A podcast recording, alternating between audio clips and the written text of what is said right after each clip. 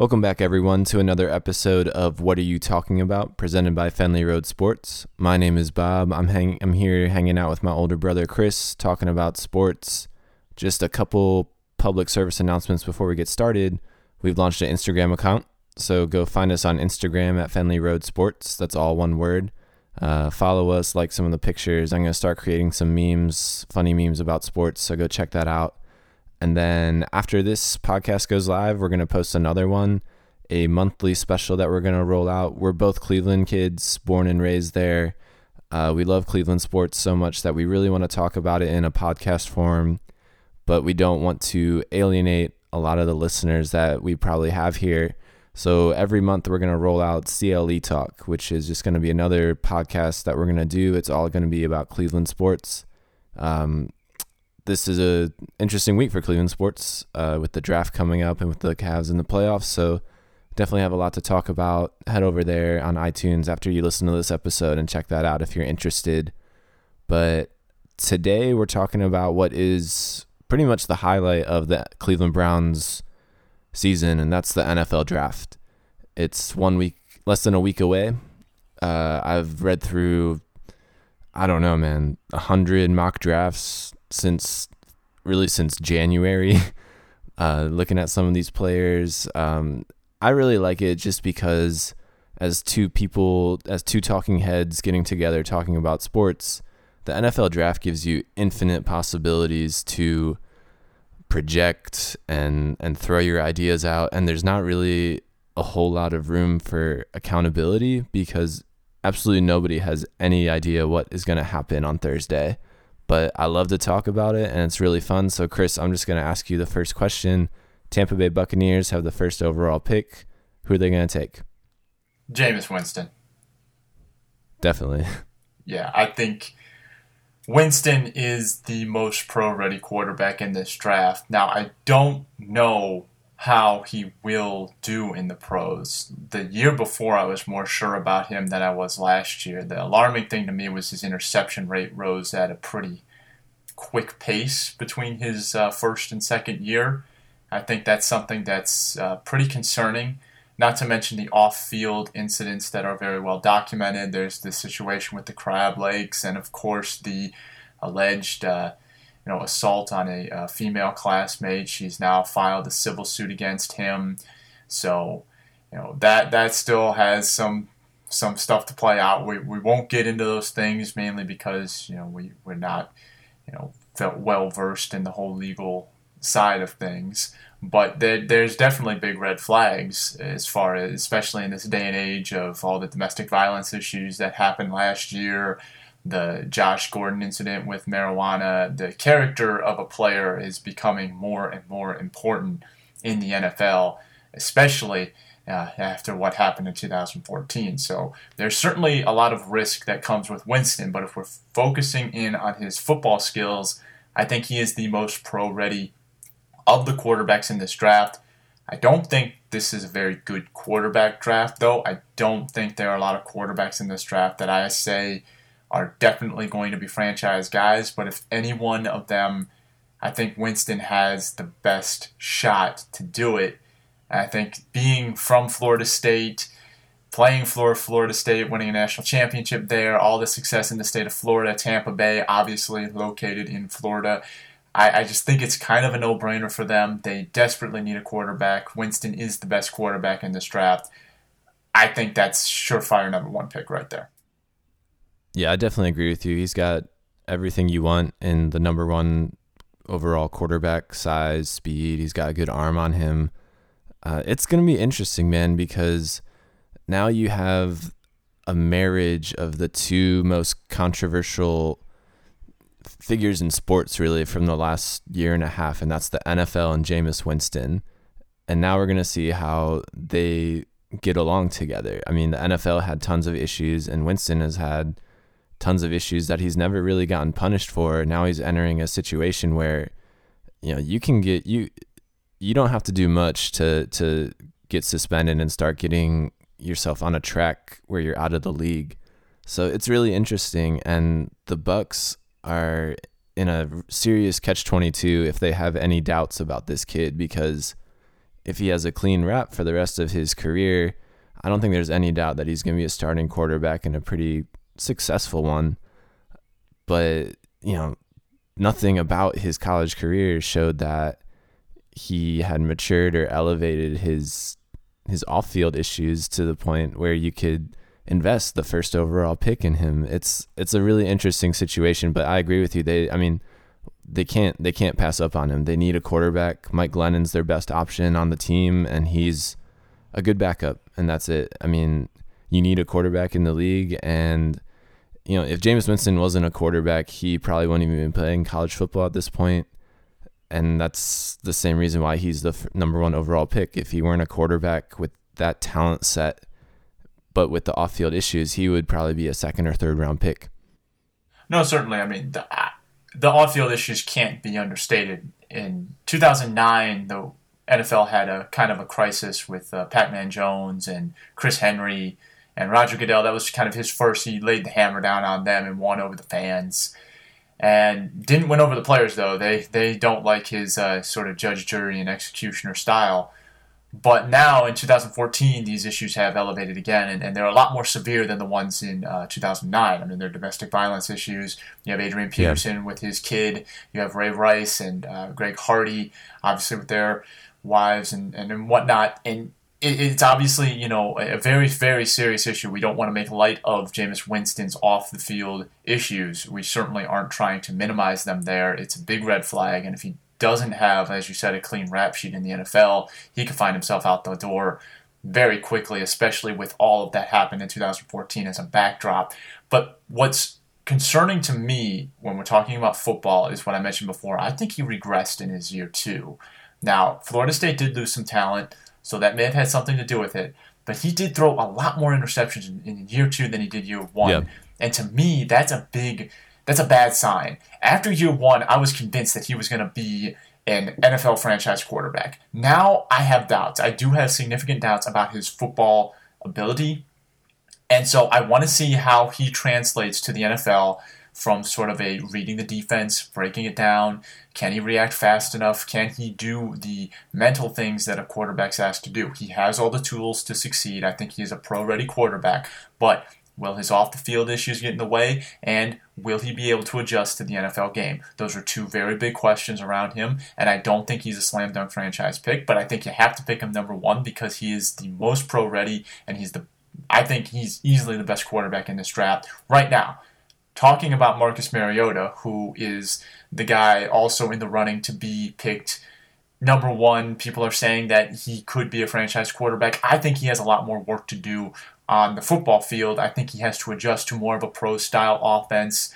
However, I also think that off the field, his rap is squeaky clean, and he's sort of the poster boy child that if this is the guy you want to make it in the NFL. You kind of have two conflicting quarterbacks here, and it's kind of intriguing because Mariota, if he makes it in the NFL is going to really hype him up because he's the kind of guy you want to make it in the NFL. Everyone says he's just an angel pretty much. He's a great guy. At least that's what's being read. I've certainly never met him before.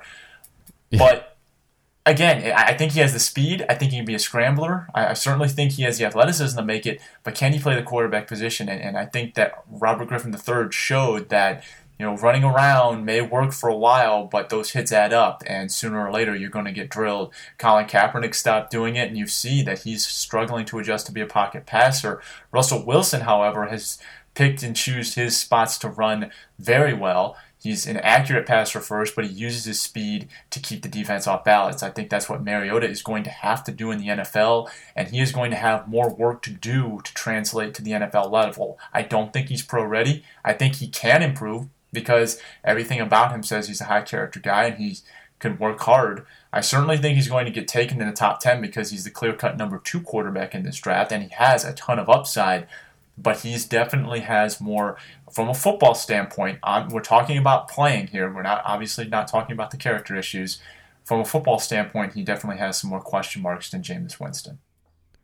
I definitely agree. He definitely has the size and the speed to succeed in the NFL. I think he's a work in progress, and that's a dangerous pick to make in the top 5 I mean, there's a reason you're in the top five. It's because your team was really bad. And now you've put all the weight on a kid that needs probably 3 years to grow and to develop as a quarterback. That's a lot of pressure and not a lot of patience with a player like that. Mariota is certainly a guy that's capable of handling pressure and criticism. I mean, he's just been so reserved and shy and quiet that I don't think anything really will bother him.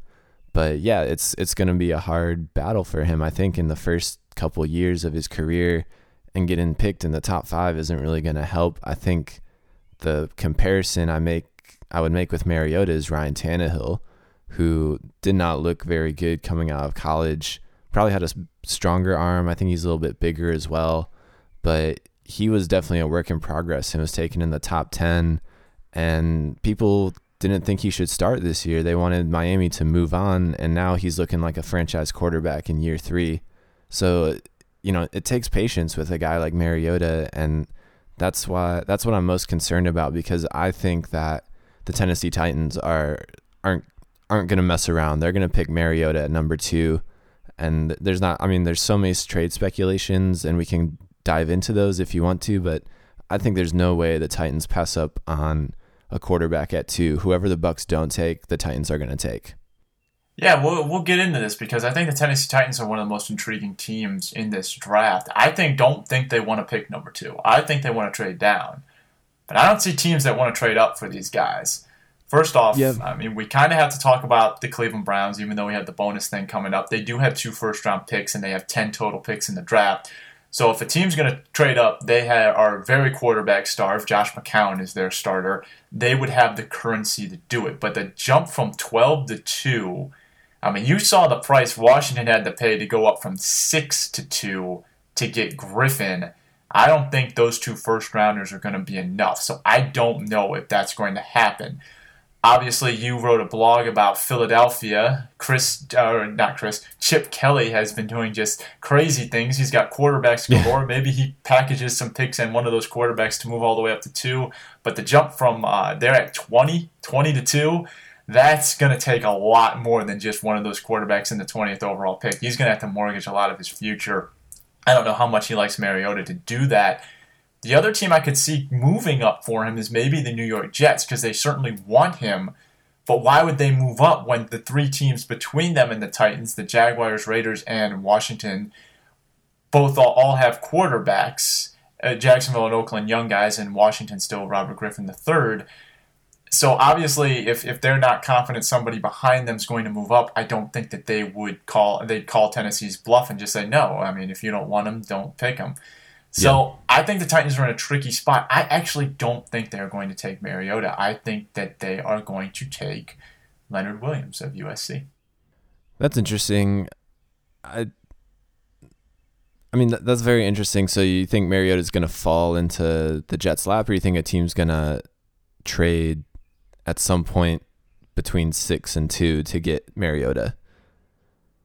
I think that Tennessee is either going to trade the pick to someone who wants Mariota if they can pull off a deal, or they're going to take the guy that they want. I don't think Ken Wisenhunt wants Marcus Mariota. I think he wants more of he coached Phillip Rivers in San Diego. I think he wants more of a prototypical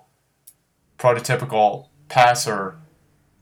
I think he wants something along those lines instead of Marcus Mariota. I think he's going to take the guy he wants if he can't swing a deal. I see. I think that the Titans are not in a seller's market at this point. Like, everybody wants Mariota, but I think it's a lot of hot steam and bluffs, and I don't think that there's really a real suitor other than the Cleveland Browns, who have the actual assets to get to that second pick. I mean, Philadelphia, I wrote this in the blog, but who would trade a high pick for one of those quarterbacks? They're all mediocre at best, when you could use that same asset to get a guy like Marcus Mariota in the draft, who has more upside than any of those 4 guys. So I don't think Philly is in contention for Mariota at all, unless they're going to do a Coach Ditka and trade their entire draft for him. Like, it would take that kind, because they just don't have the assets for it. I don't see who is going to actually step up and make that trade, unless we're talking San Diego, Phillip Rivers, and a first-round pick. What do you think about that? Now, that would be enough because Phillip Rivers is a bona fide franchise quarterback. If you're trading him and a first-rounder, that is more than fair, and the Chargers would be foolish to do it. You have a proven commodity at the position of need. Why would you move all the way up just to trade a guy who's unknown? You set your franchise back 5 years because you got to wait on a guy to develop. I don't care. Even if Mariota comes in and lights up the league, you still set your franchise back 5 years because a rookie quarterback's not going to do what Phillip Rivers is going to do this year. I'm sorry. So I don't think that would be a smart move unless the Chargers are convinced Phillip Rivers is going to walk in free agency. If that's the case, then maybe you save face. I can't possibly answer that question, but if they're just doing it to get Mariota, I would advise against it. I think the only way they make that deal is if they're confident that Phillip Rivers isn't coming back. Yeah, it'll be interesting. They're in a tight spot, but I think that the Titans need a quarterback, and Mariota is as good as anybody that's come out that's available at the number 2 quarterback spot, so it'd be kind of foolish of them not to pull the trigger. I mean, you're going into the offseason with Mettenberger as your starter, and I don't think that's a good spot to be in. No, probably not. But, hey, we got our first disagreement on this podcast. I don't think that they're going to take Mariota. I think they're either going to trade the pick and someone else will, or they'll draft the guy they want and let him fall. But I just don't think Ken Wisenhunt is confident in him. Okay. But so we kind of teased our defensive player, one of the defensive players who is definitely a blue-chip prospect, but we'll move over to the defensive side of the ball a little bit. The other sort of point of controversy, a very deep draft for wide receivers and which wide receiver is the best. And we got to start with Amari Cooper of Alabama. You being down in SEC land, what do you like about him? Well, what I like about him is there's no question marks about what you're getting. Alabama runs a pro-style offense. He's been a contributor since he's been a freshman. Last year, 124 receptions, 1,700 yards. He has great hands. I thought he showed great speed. Of all the prospects, he's the most undersized, but he's still 6 foot exactly and has good weight on him. So I think if you take Amari Cooper, which I think a lot of teams should in the top 5, if you take him, you know what you're getting, and the ceiling might not be as high as, say, Devontae Parker or Kevin White, but you know what you're getting. I think the floor is a lot higher than those other two guys. So it'd be a little foolish not to take one of those two guys over Cooper. I don't think he gets past number 4 at the Oakland Raiders. Who's your number 1 wide receiver? Oh, he's my number 1 wide receiver, and I think the Oakland Raiders will take him. I think that they will be able to take him, and I think that he's going to be an Oakland Raider when this draft is all said and done. Yeah, certainly, I agree with you. His floor is higher than those other two guys. I think White and Parker are both have the potential to be very explosive. I think all three of them are going to make it in the NFL. I like them all a lot, but I think Cooper is the best of the bunch. I think he's the most surefire prospect, and I do think he will wind up on Oakland. And yeah, it's going to be interesting to see where some of these guys go in the first round, because you always try to project what teams need. I mean, Chicago just traded Brandon Marshall, so that could be a spot for one of those other two guys. The New York Giants have Odell Beckham, but if they get another guy to put next to him, that could be kind of a super team. Atlanta, Roddy White's getting old. St. Louis. You know, that's a sleeping giant. They just got Nick Foles. They have Tavon Austin. Cleveland, maybe. I mean, we'll talk about what we think the Cleveland Browns need later, but certainly wide receivers up there. And Minnesota, I mean, they're starved for a wide receiver ever since they traded Randy Moss, not bringing him back from that whole Tennessee thing. I mean, the first when they traded into Oakland. So, you know, they had Percy Harvin for a bit, but he was always hurt and kind of had some other issues too. So Minnesota could be, I mean, there are a number of teams in the first round who could definitely take him. I don't think these guys, White and Parker, are going to fall outside of the top 12. Yeah, neither do I. There's a really cool scenario where Devontae Parker gets to go play catch with Teddy Bridgewater in Minnesota. I think the Vikings are going to look hard at that because they do have that connection. They play together. Yeah, like you said, there are a number of teams that could use a wide receiver. I'm starting to get a theory on wide receiver in this day and age, and I think I alluded to it in a podcast way back. I'm not even sure if we published that one, but you take a look at the wide receiver class of last year and this year. I mean, last year you had guys like Sammy Watkins, Mike Evans, Odell Beckham Jr., Kelvin Benjamin, all taken in the first round and doing really well. You also had a really deep class after that. And the same can be said for this class. You have the top three guys that everyone knows are going to go in the top 15 of the first round, but then you have an underling of Dorial Green Beckham, who was the number one recruit out of high school 3 years ago, 6'6", runs like he's 6'0", has tons of off-field issues, but man, how could you pass up on a guy like that who has all the talent in the world? You have Devin Smith, the deep threat target from Ohio State, who you can just throw bombs to. Brashad Perryman from UCF, who's just another monster wide receiver. Jalen Strong. I mean, you have 6 or 7 guys that have been projected to go in the first round. Is wide receiver really a first round position anymore? I think it is, because I think there's a difference between being a true stud number one wide receiver and being a really good wide receiver. Don't get me wrong, I understand what you're saying. I think the rules are making it easier for wide receivers to come into the league and have early success. But I also think that the drop-off between a guy like Calvin Johnson or a guy like A.J. Green and the number two receiver is still significant enough that if you can get that talent, and I think you have to get that talent in the first round by and large. I'm not saying there aren't exceptions, but a true blue-chip number one wide receiver is still hard to find. You mentioned Green Beckham, 6'6", 237 pounds, obviously a ton of off-field issues. Could this be Josh Gordon 2.0, or could he be what Josh Gordon could have been in the NFL? But obviously, if Green Beckham lands in the right situation, a team that has a strong coach and quarterback combination, a strong locker room with veteran presence. We're talking a place like New Orleans or Green Bay or New England or something like that. I'm not saying those teams will take him, but I think he needs to wind up on that type of team, or maybe a team like Seattle.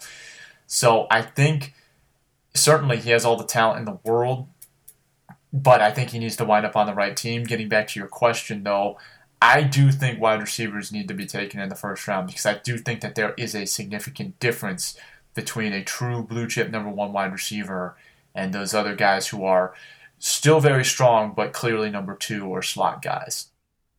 Yeah, it's interesting because the narrative going into last year's draft was that rookie wide receivers in the first round fight a losing battle, and they're more often to fail than to succeed. And last year's class just blew that projection out of the water, and tons of them succeeded.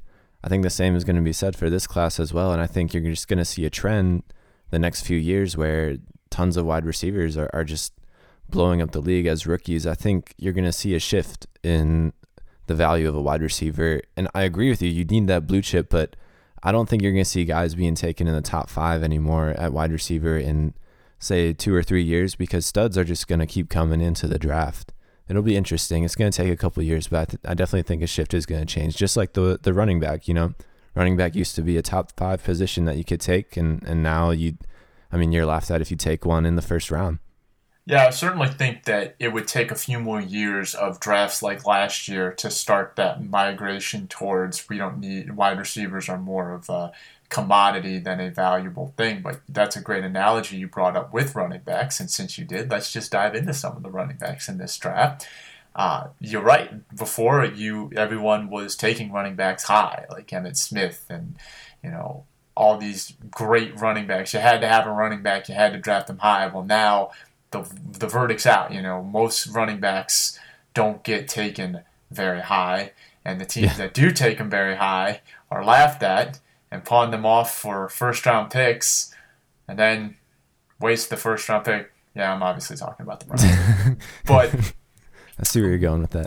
But, this year's the running backs, there are two guys who might go in the first round, in Todd Gurley, who I know you're a big fan of, and Wisconsin's Melvin Gordon. I think they both have all the talent in the world to succeed in the NFL, but obviously the story around Gurley is his injury.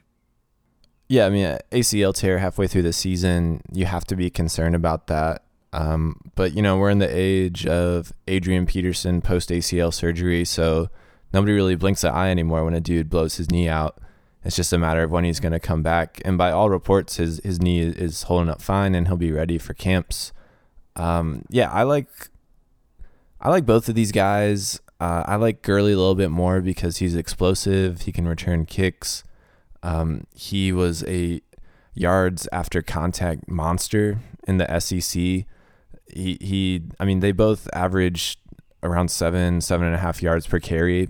But Gurley just broke tackles at the line of scrimmage and broke it off. I think Wisconsin is getting a stereotype with their running backs, that they're just a running back machine that doesn't churn out the most successful running backs in the NFL. A la maybe Alabama has that stereotype as well. I think they'll both fit in. It's just a matter of fit, you know. If one of these guys can fall to, say, Dallas, who had the best offensive line last year and has an opening with what is his name? DeMarco Murray. With DeMarco Murray leaving, obviously there's a need at running back that they could take him and instantly replace that. Baltimore Ravens is another good one. Arizona Cardinals.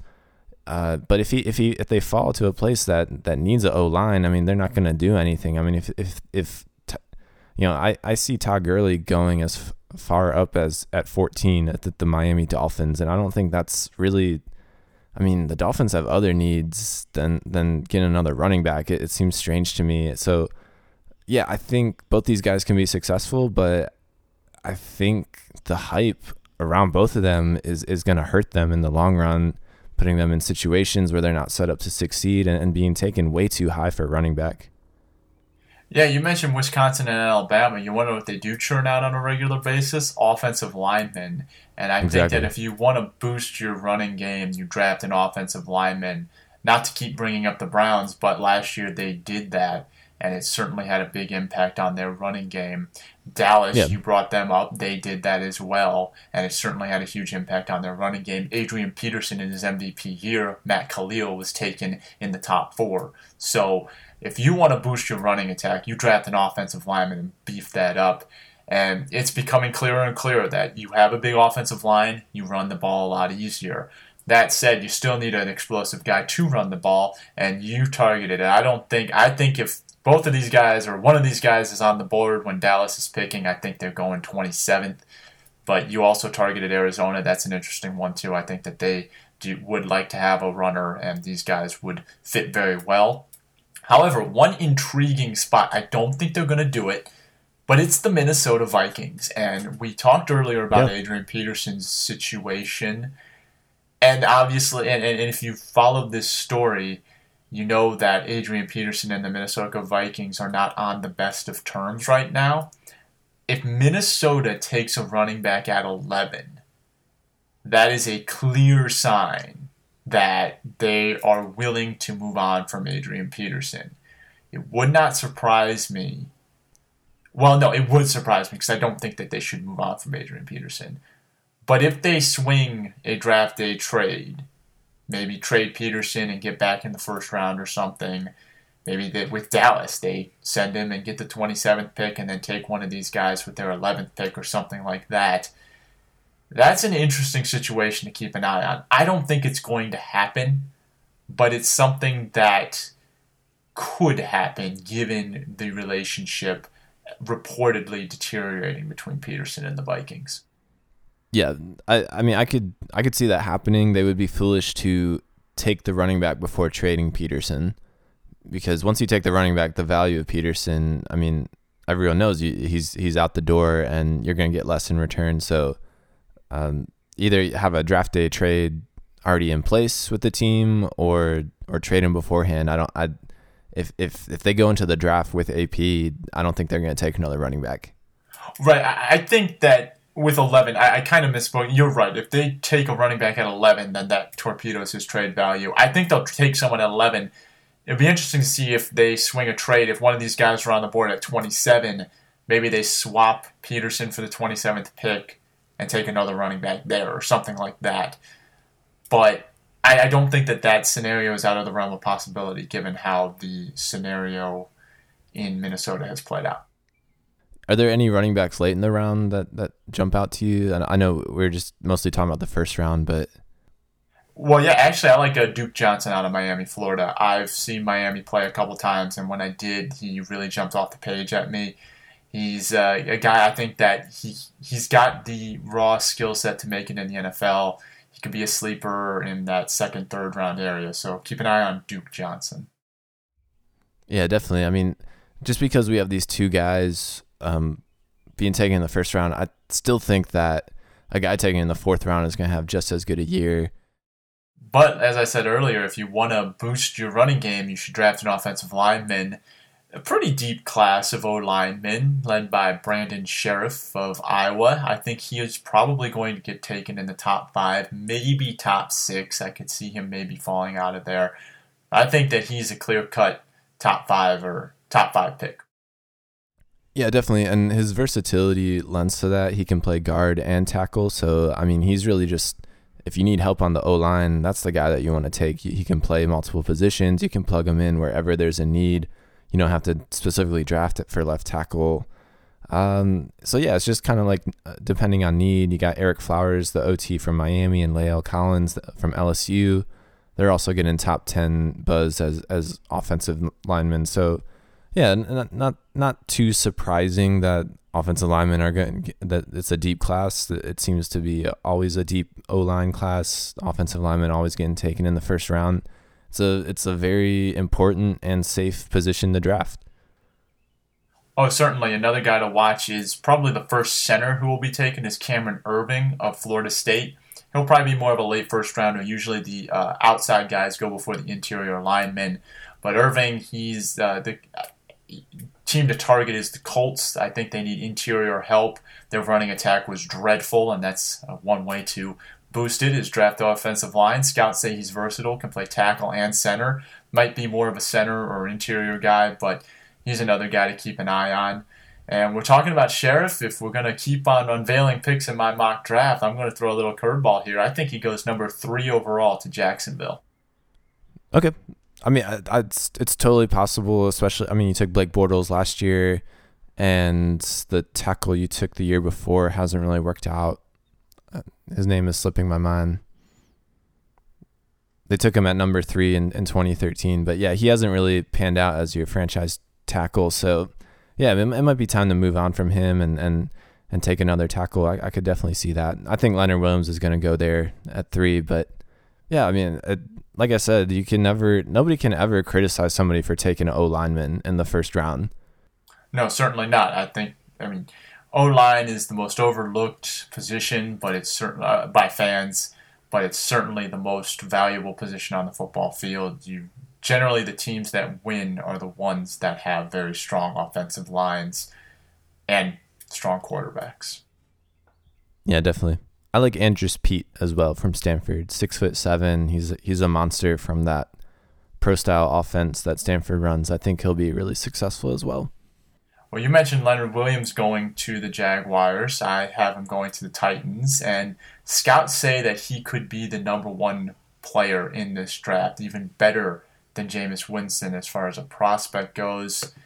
Very strong defensive player, interior lineman, USC's most valuable player. He's 6'5", 34 and 5/8 arm length, 302 pounds, huge hands. What do you think of this guy? You've got him going number 3 overall after the 2 quarterbacks.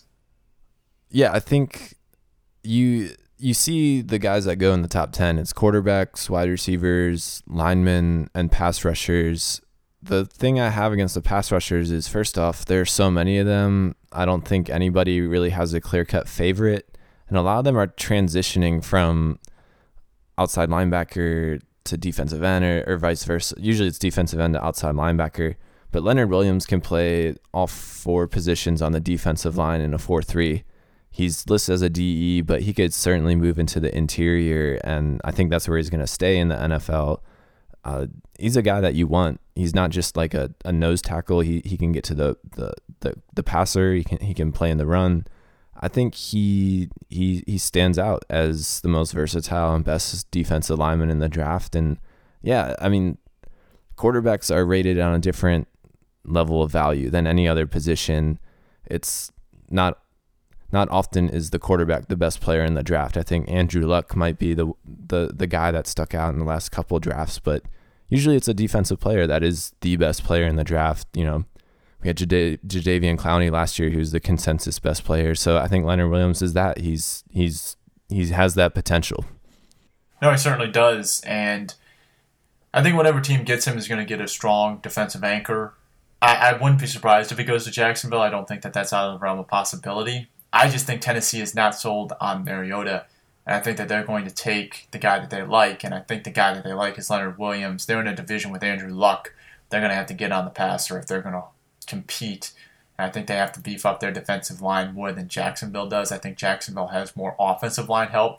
That's not to say if Williams is there, I think Jacksonville takes him, but I don't think he will be. I think Tennessee is going to take the guy they want unless they can get a trade to move down. Some of these other guys, though, Danny Shelton of Washington is hailed it as a fringe top 10, if not top 15 pick. Very good against the run.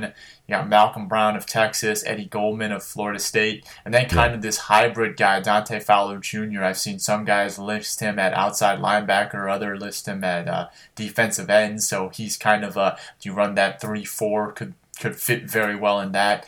And then to stick with linebackers, Vic Beasley, another outside guy who might be a little less of a hybrid, but still a very good linebacker who will probably go in the top 15. Yeah, pass rushing linebacker. Yeah, and continue that trend. You also have a guy like Shane Ray, who is defensive end, SEC Defensive Player of the Year. He's probably going to transition to, again, outside linebacker as a pass rusher. He's got a toe injury, and at one time he was thought to be a top 10 pick. That toe injury is drawing up some red flags, and he could fall. And I think he is going to be one of the steals of the draft, where he's going to just land in the right spot.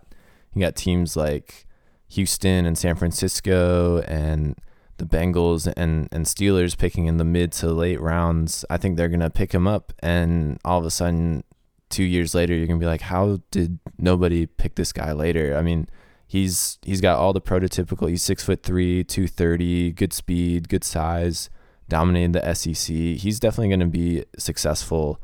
It's kind of weird how these kids fall. There's also another. Oh, go ahead. Were you about to say something? Oh, with Ray, I mean, please just don't fall to Baltimore. I mean, we've had enough being in Cleveland. I mean, yeah, he's going to fall. I agree with you. I think if he falls, he's going to fall into the lap of a team that just knows how to use defensive players. You mentioned a ton of them. Heaven forbid he falls all the way to Seattle or New England, because then that's just like, come on, man, the rich getting even richer. But, yeah, I agree. Yeah. I think that if teams are worried about him and pass on him for silly reasons, he's just going to fall into the lap and make another GM who already has a brilliant reputation look even more brilliant. Yeah, definitely.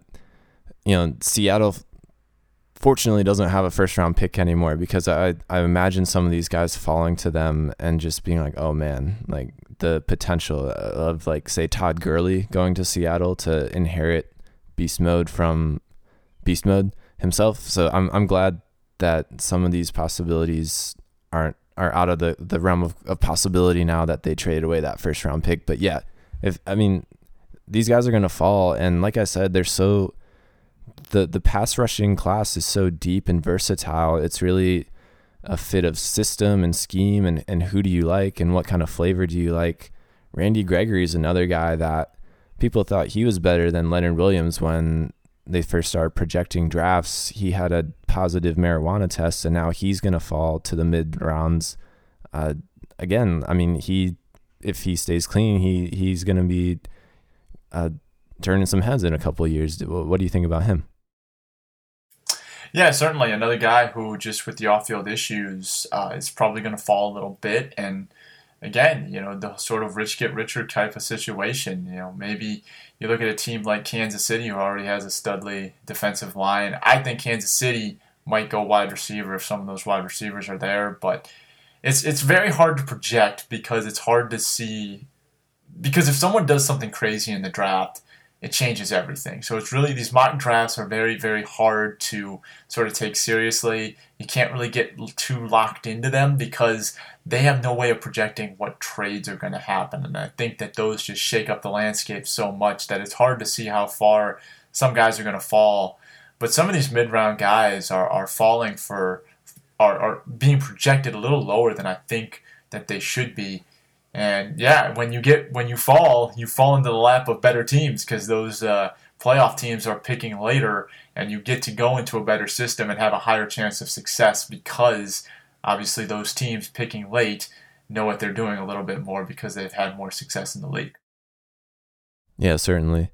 Is there a middle linebacker that jumps out to you? I mean, I tried looking for one. I think most of them are outside linebackers or hybrids, or I mean, I think Shaq Thompson from Washington is the closest thing, and he's not really a first-round pick. Yeah, inside line is mostly second round. I found Eric Kendricks of UCLA. Seems like a solid guy. His knock is that he doesn't meet ball carriers behind the line. He gets good tackles. He's solid against the run, but he's not good at getting tackling for loss. So, yeah, inside linebackers probably a little shallow this year. You'll see them go off the board in the second round, but Kendricks is a guy to keep an eye on. Cool. Yeah, I like him too. Tell CJ Mosley he's not first-round material. But yeah, another trend that the Seattle Seahawks started, we mentioned them earlier, is these big athletic corners, tall guys over 6 feet. And all the corners that are projected to go into the first round have one thing in common. All but one of them, Ronald Darby, who's 5'11", is 6 feet or taller. You got Trey Waynes of Michigan State, Kevin Johnson of Wake Forest, Byron Jones, Marcus Peters potentially in there, and Eric Rowe of Utah, who's probably more a high second-round guy. A lot of big corners. I sense a trend developing in the NFL that Seattle is kind of forcing teams to sort of look for these bigger athletic corners to match up with these wide receivers in this day and age of throw the ball as much as you can. Yeah, definitely. I mean, it's working, and so, you know, if something is working, teams are going to copy you. It seems to be the trend. I mean, wide receivers are turning into monsters, and cornerbacks need to keep up and grow in size as well. To me, though, the cornerback class and just the secondary class in general is relatively weak, and that's kind of surprising. You usually see corners taken relatively highly due to their value in the pass-happy league. You have Trey Waynes, who's getting top 10 buzz, and I think that's certainly deserving, but a lot of these guys are getting bumped up into the mid and late rounds just due to the fact that they play at a height over 6 feet. I mean, Landon Collins, the safety from Alabama, is really the only safety worth taking in the first round, and then you have a whole bunch of guys that weren't really eye-popping when you watch them play, but they just have the size that, you know, they're pushing them up into the first round. Yeah, no, I definitely agree that the secondary class is very shallow. Waynes and Collins, I think, are the best of each respective class, corner and safety. I think Waynes will go top 10, probably St. Louis or somewhere of the like. I think a lot of these guys are going to get drafted. Like you said, they're just big guys, and you can't teach that kind of height. And certainly they're athletic. They've played at Division I level, and certainly they're good and probably going to have the chance to make it in the NFL if they have the talent to. But again, it gets back to what we were saying about defensive linemen. You got to land in the right scheme and the right coach. It's not just about getting drafted. You have to get drafted into the right situation that plays so much, that plays such a big role in your success in any sport, but in the NFL in particular. And I think all of these guys certainly have the physical tools to make it, but they just have to wind up on the right team. I think the New England Patriots will probably draft a corner, just because some of these big guys will be around there, and losing Darrelle Revis, obviously, is a big blow to them. They're going to have to address some secondary needs if they want to stay relevant as far as winning the Super Bowl. I think they'll still be one of the top contenders, but if they want to be defend their title, they're probably going to have to address the secondary in this draft. Yeah, they probably lost both their corners. Yeah, so probably with multiple picks. And, yeah, I wouldn't be surprised if New England takes one of these guys. Yeah. Here's my sleeper. Have you heard of a guy named Quentin Rollins?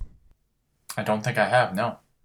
This is the one time in What Are You Talking About history that we're going to talk about a Miami Red Hawk on this podcast, so I'm a little happy about it. Quentin Rollins was a four-year starter for the Miami Red Hawk basketball team. He finished his career, had a year of eligibility left in the NCAA, and decided to play cornerback for the football team because my alma mater's football team is so bad that a guy that hasn't played football in 4 years can just walk on. but he's also just that good athletically. From his basketball career, he was the team defensive player of the year 3 years in a row. In his 1 year playing collegiate football as a fifth-year senior, he was MAC defensive player of the year, first team All-MAC, 7 interceptions, had an interception in the Senior Bowl. He's 6 feet, crazy raw, but crazy athletic. I mean, he's starting point guard for 4 years. He's going to go, I mean, some people think he could go in the first round. He's going to go in the second round and look for a team that identifies that talent and can make him grow. I think it's a good story, a really cool story, and I think he could definitely be successful. He definitely jumps out when you watch some tape of him. Being a really good player from Ohio, he's going to wind up on Pittsburgh or Baltimore. Yeah, most likely. But yeah, no, keep an eye out on him, and I'm sure there'll be a lot of other sleepers in this draft that we haven't talked about. That's the nature of the beast, but we've kind of revealed a lot of my mock draft and some of yours. Bob, you want to start us off and reveal who you think the first 5 picks will be? Okay, so I have Tampa Bay taking Jameis Winston, Tennessee Titans taking Marcus Mariota, Jacksonville Jaguars taking Leonard Williams. I agree with you. Oakland Raiders are going to take Amari Cooper. They need to get Derek Carr some firepower. And then the Washington Redskins are really interesting because you don't really know where they want to go, but I think they're going to take the best flavor that they like in pass rushing talent, and I think that's going to be Dante Fowler. I think he, of all those guys, is the one that people want the most, and he's the most talented. So, yeah, that's my top 5. Yeah, I agree with you, Winston to Tampa. I think Leonard Williams is going to Tennessee unless they trade out of that pick. I think Brandon Sheriff is going to go to Jacksonville because I think they need a lot of O-line help. I think Amari Cooper will wind up in Oakland. They want to give a target to Derek Carr. And then Washington will wind up with Fowler. So we agree on 3 of the 5. And just so everyone knows, Marcus Mariota, I don't have falling too far. I think he will go to the Jets at number 6 if he is there. And if the Jets pass on him, he could be in for a long day because after the Jets, there is not a team that needs a quarterback until Cleveland. So if the Jets pass on him, it could get real interesting real quick. So I don't think they will, but hey, anything can happen on the NFL draft. It'll be a fun 3 days. Absolutely. I love talking about it and being so convinced and then getting all thrown back in my face, but it happens to everybody. I mean, screenshot some of these mock drafts and just laugh at them later because they really, nobody has any idea. And the sad truth is a lot of these GMs, years later, you look back and they don't really have much better of an idea. Well, and it's so hard to project injuries and chemistry and a guy's development ethic and the need. It's not just projecting his talent. There's so much you don't know about a player until you have him in your locker room. Is he a good fit? Does he get the scheme? Can he adjust on the fly? I mean, can he adapt to the NFL game? Is he in the right mindset to improve? I mean, there's so many things that you just can't possibly measure in 3 or 4 months, even if you had a ton of film on him, that it's tough. And there's no doubt that these franchises do a ton of work. Some of them have it down to a science. They look very smart. But even the really smart ones miss on a ton of picks. I mean, Bill Belichick and Ozzie Newsome have had their failures in the draft, and they're a lot more than their successes. Just the nature of the beast. But at the end of the day, if you want to contend in any sport, especially the NFL, you have to draft well. Absolutely. Alrighty, so as we said, we're going to focus on the Cleveland Browns and CLE Talk or CLE Talk in our monthly bonus edition podcast that'll coming at you this week, so go check that out if you want more draft talk. But we'll also talk about the Cleveland Cavaliers and some of the other Cleveland teams, of course. Follow us on our new Instagram account. It's Fenley Road Sports. That's R-O-A-D, Fenley R-O-A-D Sports. Our Twitter feed is Fenley R-D Sports. So please follow us on both Twitter and Instagram. Continue to support FenleyRoadSports.com. We had a couple of blog posts last week. We're going to try to roll more of those out for you guys. And this week, obviously, we have 2 podcasts, but next week we'll be talking more sports, probably some more NBA playoffs and whatnot. And hopefully you guys are enjoying this, and we thank you for your continued support. And please come back next week, check out our bonus edition, and thanks again for listening. All right, Chris, I'll talk to you soon. All right, take it easy, Bob.